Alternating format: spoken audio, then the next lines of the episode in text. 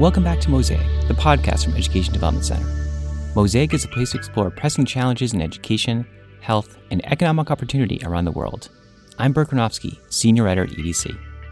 With many schools temporarily closed in order to slow the spread of the coronavirus, teaching has gone online for many educators. And that's a challenge, as teaching online is simply different than teaching face to face. EDC's Kirsten Peterson and Zoe Baptista are both experienced online educators. In this podcast, they offer tips for building community and promoting real learning in a virtual classroom. Kirsten and Zoe, great to talk to you today. And uh, why don't you each introduce yourself for listeners? Uh, Kirsten, can you go first? Sure. Hi, my name is Kirsten Peterson, and I work at Education Development Center. And in my role there for the past 20 some years, I design learning experiences for a wide variety of audiences and largely focusing on online and blended ways to meet audiences' needs. Great. Thanks for being here. And Zoe, how about yourself?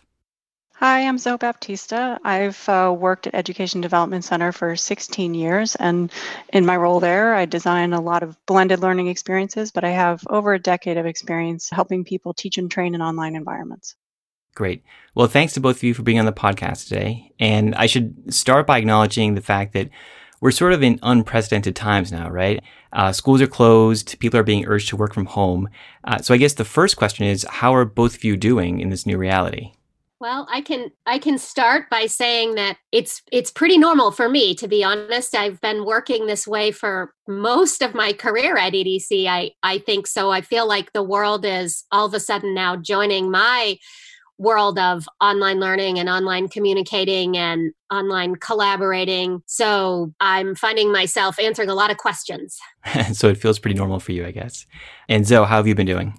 I would say the same thing. I feel like a lot of people have been sort of pushed to, you know, move into online teaching and training environments. And so I've been talking to people about how to do that successfully, where to start, what's the first step, what's the second step. And so it's been really interesting. And I think there's a lot of challenge, but I also think there's a lot of interesting innovation that's going to come out of this time.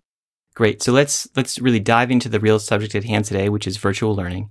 So many districts in the US are trying to put education online and a lot of teachers are having to teach virtually in some capacity. I mean, we've seen this, you know, my own friend group on Facebook certainly and you know, I've I've 3 kids who are now at home and so they're all sort of learning in different ways online. But strictly speaking, many schools are not doing what I would call a formal online education and they're not really doing virtual schools either. So, what should we even call this kind of school model that's sort of emerging across the US now as schools get canceled because of coronavirus? Kirsten, do you want to take that question first? Sure. I think that it's a really important question because what we're being asked to do is we're being asked to pivot and adapt. We're not being asked, and I don't think that we should be asking anyone to take everything they have and quote put it online and I, I don't think people who've been designing carefully online and blended learning experiences for the past two decades would ever consider the idea of just taking something from a face-to-face environment and flipping it easily into a totally different environment but it's not hard to pivot and to adapt and uh, teachers are very creative people. And so I think if the expectation is not to completely throw out whatever they were doing before and invent something new, but rather on how do we continue teaching the content that we were teaching, making sure our students understand what they need to understand with the new tools or new ways of communication that we have available to us right now. So I'm really in favor of thinking of it as a creative pivot and so, what? How do you think about this current model that we're in right now? I think of it a little bit a little bit differently because I'm I'm interacting more with people in higher education and one of the things that's happened just these past 2 weeks just to all of the the professors and uh, teachers is in colleges and universities they've been told that they have to they do have to take their stuff and put it online. And so they're they're actually really in the nitty gritty of that. And I think as we move forward into this you know we're going to see what they were able to move online and what they were not. And as an online blended learning expert you know we we all know that that you know that that can take various forms, and th- some things will move easily online and some things won't.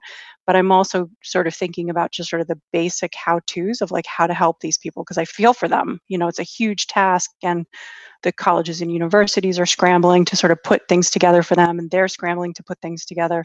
And I think they were also mid course, a lot of these people. So they're thinking, oh, I'll just continue. And I think it'll be a big challenge for them to see what, what they're going to be able to keep and what they're going to have to really, really adapt. Right. So let's dig into that concept of, of helping. So you're just saying you, you really want to offer some help to teachers or professors who now have to do this online. So both of you have designed and led online courses and virtual trainings. Um, what are some of the biggest differences that you've seen between online or virtual teaching and face to face instruction? What are some things that teachers should know about this? I think that for starters, clear expectations are really critical. I think also something that has been really abundantly clear, especially in our work with high school students and teachers online, is a communication plan. So kids might be digital natives and they might be very facile with technology so they might know how to use twitter and they might know you, how to use snapchat on their cell phones but they do not naturally check their email or reach out to their teacher when they need help. So, establishing a really well defined communication plan that your learners and your teachers and any other stakeholders who are involved really sign off on and, and can follow is is really critical. I think with online learning, it's really more about the human infrastructure than it is about the technological infrastructure. The technology, of course, matters, but ultimately it's still about the humans behind the scene and communicating with the learners. And so making sure that you use a lot of different types of communication and that you're redundant and that you have a regular method for multiple types of check ins. I'll, I'll stop there, but I have a long list. yeah, that's certainly a lot there. So, what, what do you want to add to that?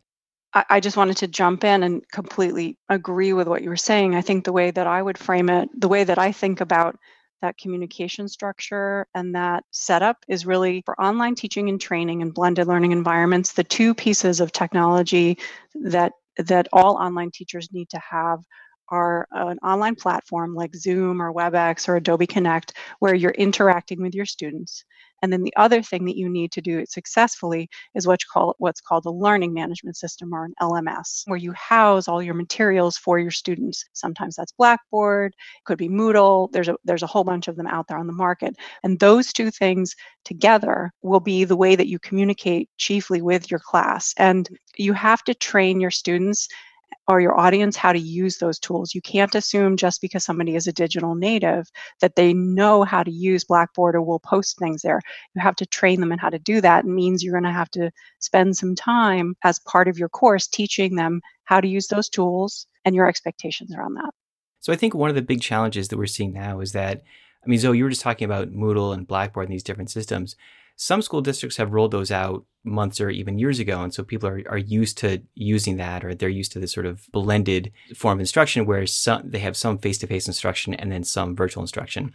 But now we're in the situation where a lot of districts have basically shut down and teachers are being told, all right, you're at home, your students are at their own home. You have to find a way to use technology to connect with them. So I want to jump into some of the best practices for learning and teaching in this new weird online or hybrid environment. If you were talking directly to teachers who might not be able to use Blackboard or Moodle but have to connect with their students somehow, what would you tell them? Are there are there some best practices for learning and teaching in this in this new environment that we we have right now? I think that some of the most important things one it, we we know this about designing for any audience but it it certainly is important for high school students especially and that's knowing your students and knowing how they best communicate and best learn. So we've done a lot of work where we've had teachers do needs assessments right away, even if they've been teaching these kids face to face or or college students face to face for a period of time. Doing a simple Google form where you might ask some questions about what tools do you use to communicate with your friends? What do you use to communicate with your parents? What strategies do you use when something is due to remind yourself?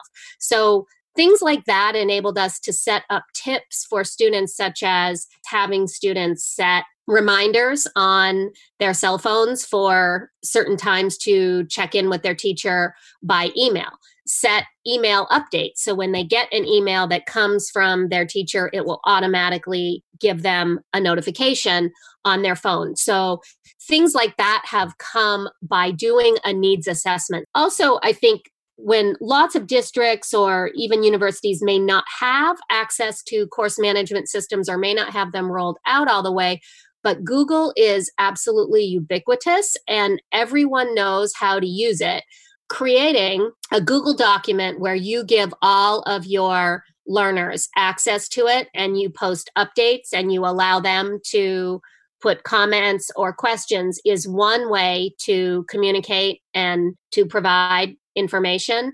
So, and, you can set up almost an entire, without a course management system, an entire learning environment with content just housed creatively in Google Drive and Docs and using freely available tools. Another thing, too, to talk about a different area of this is with the online teaching training platform like Zoom, you want to spend the first few times that you get all your students in there teaching them what the platform looks like going over where it is your presentation area what the where the participant list is don't assume that they know how to use it have them each send you a chat, for example, and then also describe how you're going to use this platform to communicate with them. Set the rules inside that learning environment just the same way you would in a class, because that's the chief tool you're going to be using in those live classes to talk to them. And then the other thing I would just warn everybody about, because I know that it throws people off if they haven't taught and trained online, is that it can feel very lonely. It's almost more like hosting a radio show than teaching a class because you don't have the body language feedback. And so it's it can be jarring and there's a lot of things you can do to compensate for that, but getting used to that feeling when you're first doing it is a little can throw some people off. Those are really good tips for helping people understand how to how to make this transition to learning online because I think it, it is a very different environment than the classroom environment certainly. So all students learn differently in the face-to-face classroom are there any best practices for differentiating instruction in online learning, or should we assume that online learning is sort of a, a one size fits all model here? I think that online learning can actually have some really nice advantages for differentiating instruction. And that's something we've really found over the years in our work. And one of the reasons is because you have a lot of different ways, both to disseminate your content and for students or learners to demonstrate their understanding. So, as long as you, as the instructor, provide options and choices for your learners, visual learners can create things in in slides using their cell phones can draw take pictures can can create things visually. They can also, like we're doing right here with a podcast, they can record audio and demonstrate their understanding that way. It's easy to be a read and write environment like we do in the regular classroom with Google Docs. It's even nicer when you have collaborative tools and you can allow co editing, co design, and I- immediate teacher feedback. And like Zoe was talking about with synchronous sessions that are done in a webinar based tool like Zoom or WebEx or Adobe Connect, you can have all of those different types of video, audio, read, write, and even collaboration if you move people into breakout rooms and allow them to communicate in small groups and then come back to the larger group. I would I'm not going to add too much because I think you said it beautifully, Kirsten, but I would just say that I try to record every single session um, that I lead and put that into uh, some kind of LMS to give to my audience because I think then they can go back and listen to everything that I've shown them. They, they have a video recording and an audio recording of everything I taught them.